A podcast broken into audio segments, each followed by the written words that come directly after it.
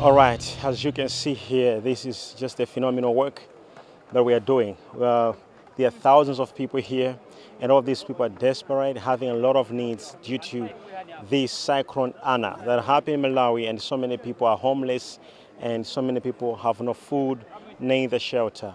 It can only take you and I to do something to help these people and support them and their families for them to live.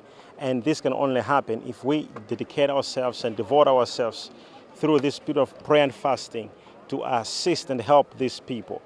And it's just a wonderful thing to see how uh, uh, severe is the situation right here. As I said before, that God has called us to become the light of this world. And this is why we are here doing this wonderful work. And from here, we'll be going to another place. There are so many camps, over 18,000 people only in this district, over 18,000 people are affected.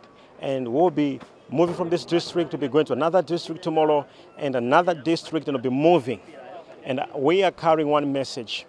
God loves you despite the floods that have come to you. We have come here to represent God and to tell the people the love of Christ. So wherever you are watching from, wherever you are, if also you can take part and parcel during this prayer and fasting to assist and help these people, God Almighty will bless you. I release that grace to you wherever you are, that God Almighty will now bless you. We pray for you for this period where we are fasting and we're praying. May God Almighty preserve you. This must be a revelation in your spirit to do something in this period. We have come here, but we feel it is not enough for us to do this wonderful work here. We are calling for you to be involved. We are calling for you to be involved. And if you be doing that today, well, God will bless you.